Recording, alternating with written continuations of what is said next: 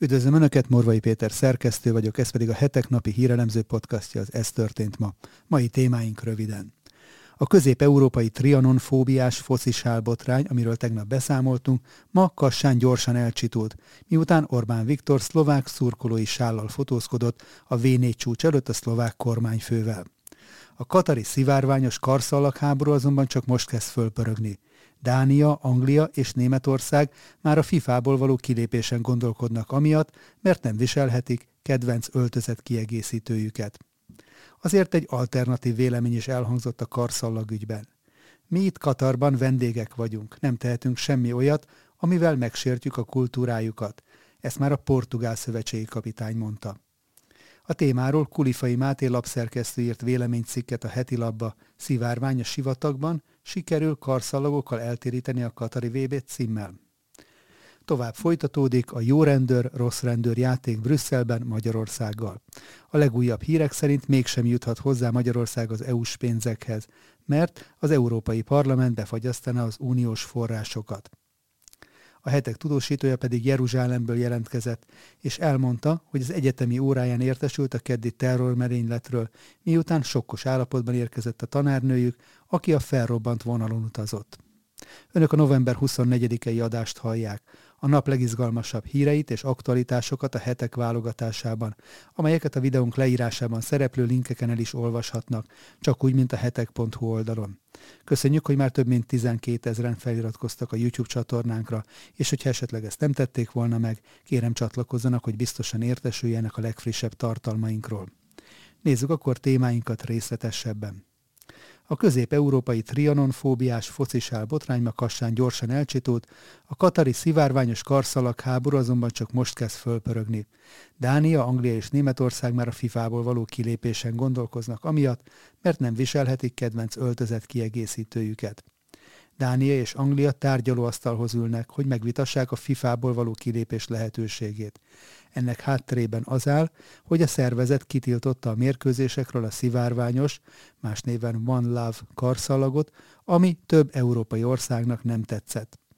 Összesen hét olyan tagállam volt, amely karszallaggal akart volna pályára lépni, hogy kifejezze támogatását az el em bé té kú csoportok felé.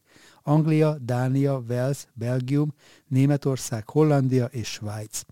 Mint látható, kizárólag nyugat-európai országok álltak be a kezdeményezés mögé. Ám ettől végül elálltak, mert a Nemzetközi Labdarúgó-szövetség ezt minden esetben sárgalappal szankcionálta volna a játékosoknál. Úgy tűnik, ennyit azért mégsem ér meg az ideológiai kiállás a csapatoknak. A Dán Labdarúgó-szövetség elnöke azonban úgy nyilatkozott, hogy Dánia már a fifából való kilépésen gondolkodik, és nyitott rá, hogy más országokkal is párbeszédet folytasson erről a kérdésről, így például Angliával. De sajtóértesülések szerint Németország is kész ennek megvitatására. Ha a tárgyalások eredményeként ezek az országok valóban kilépnek a Nemzetközi Labdarúgó-szövetségből a szivárványos karszalagok ügye miatt, azzal egy új, egészen abszurd fejezet nyílhat a labdarúgás történetében. A katari világbajnokság körüli hangulatkeltésről és az új keletű európai szivárvány imperializmus jelenségéről beszélgettünk a hetek véleménykölcsönző mai adásában, ami podcast csatornánkon már megtekinthető, a linket a leírásban találhatják. Azért egy alternatív, sokkal szimpatikusabb vélemény is elhangzott karszallag ügyben. Mi itt Katarban vendégek vagyunk, nem tehetünk semmi olyat, amivel megsértjük a kultúrájukat. Ezt már a portugál szövetségi kapitány mondta. Interjút adott egy katolikus híroldalnak Fernando Santos, a portugál válogatott szövetségi kapitánya. A beszélgetésben szóba került az is, hogyan illendő viselkednie a vendégcsapatoknak a katari világbajnokság során. Az interjúban a Cristiano Ronaldót is edző portugál tréner elmondta, hogy nagyon fontos tiszteletben tartania a többiek szokásait, miközben nem szabad félretenni emiatt a hitünket. Mint fogalmazott, a világversenyek során is elmegy vasárnap a templomba. Nem csinál titkot a játékosai előtt abból, hogy elkötelezett hívő, de nem is erőlteti rájuk a hitét. A Katarban rendezett világbajnoksággal kapcsolatban viszont elmondta, hogy a fifától sohasem kapott olyan utasítást, hogy mennyire mutathatja ki a vallásosságát és mennyire nem. Viszont leszögezte, nem fog Isten dicsőítve végig sétálni az utcán, mert tiszteli a helyieket, és nem akarja semmivel megsérteni a kultúrájukat. Ugyanígy reméli, hogy ha ők jönnek hozzájuk, szintén tiszteletben fogják tartani az ő kultúrájukat. A témáról Kulifai Máté lapszerkesztő írt véleménycikket a heti labba. Szivárvány a sivatagban, sikerül karszalagokkal eltéríteni a katari vé bét címmel. Ebből idéznék egy rövid részt. Katar kétségkívül sokat bírálható az emberi jogok tekintetében. Keresztény szemszögből az iszlám kultúra és annak radikális, sokszor embertelen törvényei nyilvánvalóan elutasítandóak. De azt nem lehet ezentúl figyelmen kívül hagyni, hogy vannak a világnak olyan országai és térségei, amelyek nem akarják feladni a házasság, a szexualitás és a család tekintetében az ultrakonzervatív alapelveiket, még akkor sem, hogyha ezt a nyugati vendégeik tőlük időnként hisztériázva követelik. Az alapvető emberi jogi sértéseket nyilvánvalóan a megfelelő fórumokon fontos bírálni, de ha a szabadságjogokról beszélünk, akkor következetesen számon lehetne és kellene kérni azokat a nyugati nemzeteket is, ahol az utóbbi időben például a szólás, a vélemény vagy éppen a vallásszabadságtól fosztottak meg európai vagy amerikai polgárokat. Sajnos erre is akad példa bőven. A helyzet az, hogy van élet a nyugaton túl is. Ideje volna ezt elfogadni. És ha egy ilyen világbajnokság kiváló lehetőség lenne arra, hogy pusztán a sport szeretete összekösse az egymástól távol lévő, egymástól különböző kultúrákat, akkor ezzel élni kellene. Vagy éppen, hogy hidat teremtsen az ellenségek között. A katari emír és a szaudi koronaherceg például szívélyesen ölelte meg egymást, holott pár éve csak nem véres háborút készültek kirobbantani. A héten elinduló torna már most rengeteg élményt ad. Az angolok által lőtt hat és a spanyolok hét gólja önmagában kimagasló, de a legnagyobb meglepetéseket az argentinokat legyőző szaudiak és a Németországot legyűrő japánok hozták eddig. Minden jel arra mutat, hogy egy kiváló sportrendezvénynek lehetünk szemtanúi, ha nem sikerül azt eltérítenie a szívecskék bűvöletében tajtékzó önjelölt ideológusoknak. És akkor következzen még egy kommentár a témában, ezt most kölcsönvettem, Hont András posztolta a Facebook oldalára, így szól. Nyilván a FIFA fennállása alatt mindent elkövetett, hogy soha senki egyetlen szavát el ne higgye, és az általa hozott szabályokat fenntartásokkal kezelje. De azt hiszem, a politikai állásfoglalások tilalmát és annak okát sikerült teljesen félretenni és félremagyarázni. Látom, megy a mókázás, hogy a szivárványos szimbólum eltüntetése után vajon mi lesz a következő. Betiltják a címereket, a himnuszokat, a pályaszéli reklámokat? Nagyon vicces, csak éppen semmi köze az intézkedéshez. Arról van szó, hogy a FIFA és a többi nagy nemzetközi sportszervezet égisze alatt tartott eseményekre a legkülönfélebb helyekről érkeznek csapatok és versenyzők, és nem csupán demokratikus jogállamokból. Bármekkora sztárok is lehetnek egyes sportolók, nem egyszer kiszolgáltatottak saját rezsimjüknek. A tilalom azt a célt szolgálja, hogy a legkülönfélébb rendszerek legalább ezeken az alkalmakon ne tudják használni a nekik alávetett idolokat politikájuk és ideológiájuk népszerűsítésére. Képzeljük már el, hogy a kétezer-tízes vé bére kijutott Észak-Korea szíve szerint milyen üzeneteket helyezett volna el a válogatott mezén. Vagy a muszlim országokból érkezők, akik nem csupán az államok, de sokszor a közvéleményünknek is kiszolgáltatottak. Ők milyen állásfoglalásokat közvetítenének bármely konfliktusban, amely az iszlámot is érinti. Ettől még ezek a szabályok áthághatók, demonstratíven megszeghetők. Az emberi jogi mozgalmak meg annyi példát mutattak erre, amikor az egyén személyében vállal az elveiért kockázatot, veszélyezteti karrierjét, vállalja a kiközösítést. A katari melegek helyzete éppenséggel szolgáltathatna okot ilyesmire. Ám az, hogy a legnagyobb jólétben élő szupersztárok nem reszkíroztatnak semmit, legfeljebb a szövetségük kifizeti a büntetést, viszont otthon válveregetés, állami kitüntetés, busás szponzori pénz várja őket. Az nem egy karakán kiállás, nem bátorság, hanem stréberkedés. Zárja véleménycikkét Hont András. Tovább folytatódik a jó rendőr, rossz rendőr játék Brüsszelben Magyarországgal. A legújabb hírek szerint mégsem juthat hozzá Magyarország az é u-s pénzekhez, mert az Európai Parlament befagyasztaná az uniós forrásokat. Az Európai Parlament szerint az Európai Bizottság és a magyar kormány által javasolt tizenhét magyar intézkedés nem elég az unió pénzügyi érdekeit fenyegető rendszer szintű kockázatok kezeléséhez. Még akkor sem, ha azokat teljes mértékben végrehajtják. Ezért azt javasolta, hogy fagyasszák be a Magyarországnak szánt uniós forrásokat. Az Európai Parlament négyszáztizenhat szavazattal száz huszonnégy ellenszavazat és harminchárom tartózkodás mellett elfogadott állásfoglalásában az é pé képviselők kijelentették, hogy az Uniós Bizottság és az Európai Unió Tanácsa a magyar nyomásnak ellenállva nem fogadja el a források felfüggesztését jelentő, a jogállamiság mechanizmus keretében javasolt intézkedéseket. A képviselők szerint az uniós források befagyasztásának feloldása csak akkor lenne lehetséges, ha a magyar korrekciós intézkedéseknek a gyakorlatban is fenntartható hatása van. A koronavírus járvány utáni helyreállítás segítő uniós források lehívását lehetővé tevő magyar tervvel kapcsolatban az é pé sajnálatát fejezte ki amiatt, hogy a magyar kormány lépései miatt a pénzek még nem jutottak el a magyarokhoz. De megjegyezték, hogy továbbra is fennáll az uniós pénzekkel való visszaélés kockázata. Ezért a magyar terv jóváhagyásával mindaddig várni kell, míg az ország teljes mértékben végre nem hajtja az Európai Bíróság és az Emberi Jogok Európai Bírósága valamennyi vonatkozó ítéletét.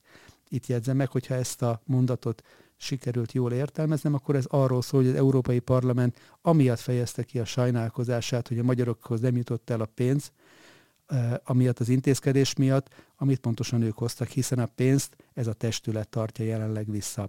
Ezért meglehetősen meglepő ez az állásfoglalás. De nézzük tovább a hírt. Az európai parlamenti képviselők állásfoglalásukban felszólították az Európai Bizottságot és a Tanácsot, hogy ne engedjen kulcsfontosságú uniós döntések, köztük az Ukrajnának szánt tizennyolc milliárd eurós segítség, illetve a globális minimális társasági adókulcs bevezetése megakasztásával nyomást gyakorló Magyarországnak. A politikusok nehezményezték, hogy az Európai Bizottság csak hosszú késedelem után és túlzottan korlátozott hatállyal indította el az uniós pénzek védelmét szolgáló feltételességi mechanizmust Magyarországgal szemben. Az Európai Bizottság idén szeptemberben javaslatot tett a Magyarország számára rendelkezésre álló uniós forrásokból hét egész öt milliárd eurónyi összeg befagyasztására, a korrupcióra és a közbeszerzésekre vonatkozó agályok miatt. A magyar kormány tárgyalt az uniós bizottsággal, majd az agályok kiküszöbölésére tizenhét intézkedést mutatott be. A végső döntést az Európai Bizottság ajánlása alapján az Európai Unió tanácsa hozna meg kétezer-huszonkettő december tizenkilencedikéig.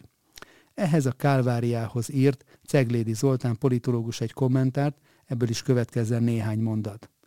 Olvasom, hogy az Európai Bizottság valószínűleg mégsem akarja ideadni az uniós forrásokat, és többek között azért, most figyelj, mert az Integritás Hatóság egyik elnökhelyettese, bizonyos Holbusz tímja szerintük nem mindent kétséget kizáróan alkalmas a posztra.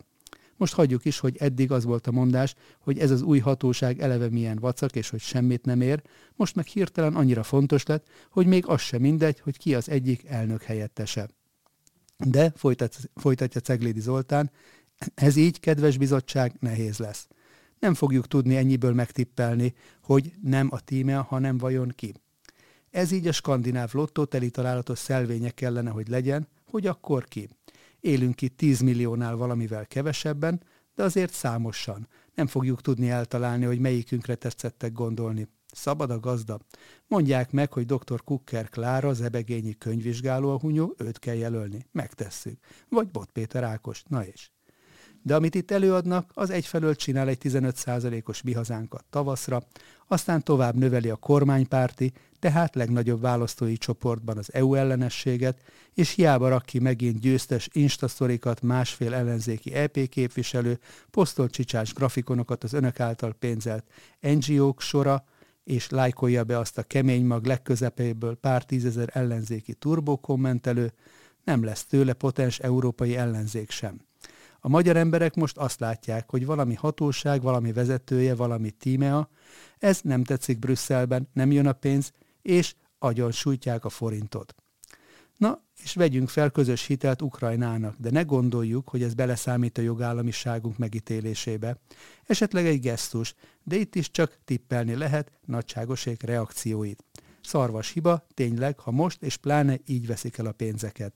Zárja véleménycikkét Ceglédi Zoltán, akivel interjút is készítettünk az elmúlt héten a Hetek podcast adásában, ennek a linkje is videónk leírásában található. A Hetek tudósítója Jeruzsálemből jelentkezett, és elmondta, az egyetemi óráján értesült a keddi terrormerényletről, miután sokkos állapotban érkezett a tanárnőjük, aki a felrobbantott vonalon utazott. Surjányi Dávid írta a következőket. A hírek fényében jelezzük, hála Istennek semmi bajunk. viszont sajnos egy koordinált támadás miatt több jeruzsálemi buszmegállóban távolról irányított robbanás történt, és már van egy tinédzser áldozat is. Pedig olyan szép időszakot tudhat maga mögött a város. Öröm volt látni az óváros arab negyedében szabadon sétáló zsidó gyerekeket, illetve a modern zsidó városközpont izgalmait élvező arab fiatalokat, a nagy zsidó ünnepek vidám forgatagáról nem is beszélve. Erre megint előbújtak csuda tudja honnét a terroristák, még szögeket is rejtettek a bombáikba, hogy a repeszek a lehető legtöbb civil áldozatot ejtsék, ha lehet még gusztustalanabbá téve ezt a gyáva és aljas vérontást. Azóta megerősített biztonsági ellenőrzés zajlik a tömegközlekedésen és a kampuszokon. Egy tanárnőnk kis és sokkos állapotban érkezett, mert egy érintett vonalon utazott pár perccel a támadást megelőzően. Nehéz elmondani, milyen kérdések játszódnak le ilyenkor az emberben. A mi lett volna, ha szomorú gondolata beárnyékolja sok ezer lakos, szikrázóan napsütéses reggelét. Évek óta nem volt ilyen szervezett támadás a fővárosban. Több tucat sebesült, és ki tudja végül mennyi áldozat marad egy újabb merénylet nyomában, ami egy tapottat sem visz közelebb, sem a békéhez, és főleg nem egy palesztin államhoz, vagy bármihez, amiben a terroristák és családjaik reménykednek. Sajnos tény, hogyha az egyetemről is látható válaszfal nem lenne, az ilyesmi napi realitás lenne Jeruzsálem életében. Nem lesz változás, amíg a palesztin fél el nem ismeri a zsidó állam létezését. Szerencsére számos olyan arab jár a Héber Egyetemre, aki felismerte, hogy jobb az együttműködés, mint a történelmietlen követelések esztelen erőltetése. Reméljük, az ENSZ is eljut erre a konklúzióra idővel. És reméljük, nem lesz folytatása ennek a barbárságnak. Addig is felszállunk a következő buszra, és imádkozunk. Nos, ennyi fér be mai ajánlónkba. Morvai Pétert hallották az Ez történt ma, november huszonnegyedikei adásában. Holnap újra várom Önöket aktuális hírekkel, ajánlókkal, és hogyha szeretnének ezekről biztosan értesülni, akkor kérem iratkozzanak fel a Hetek YouTube csatornájára, ahogyan ezt már több mint tizenkét ezeren meg is tették, amit ezúton is nagyon köszönünk. Ha pedig a nyomtatott lapot részesítik előnyben, ajánlom megtisztelő figyelmükbe a most indult előfizetői akciónkat, a fődíj egy Toyota személyautó. Akik pedig szeretnék támogatni a hamarosan huszonöt éves évfordulójához érkező hetek ért elemző, értelmező, világértelmező munkáját, a leírásban szereplő linken találhatják meg az ehhez szükséges információkat. Viszont látásra holnap újra jelentkezünk, addig is szép napot kívánok mindenkinek!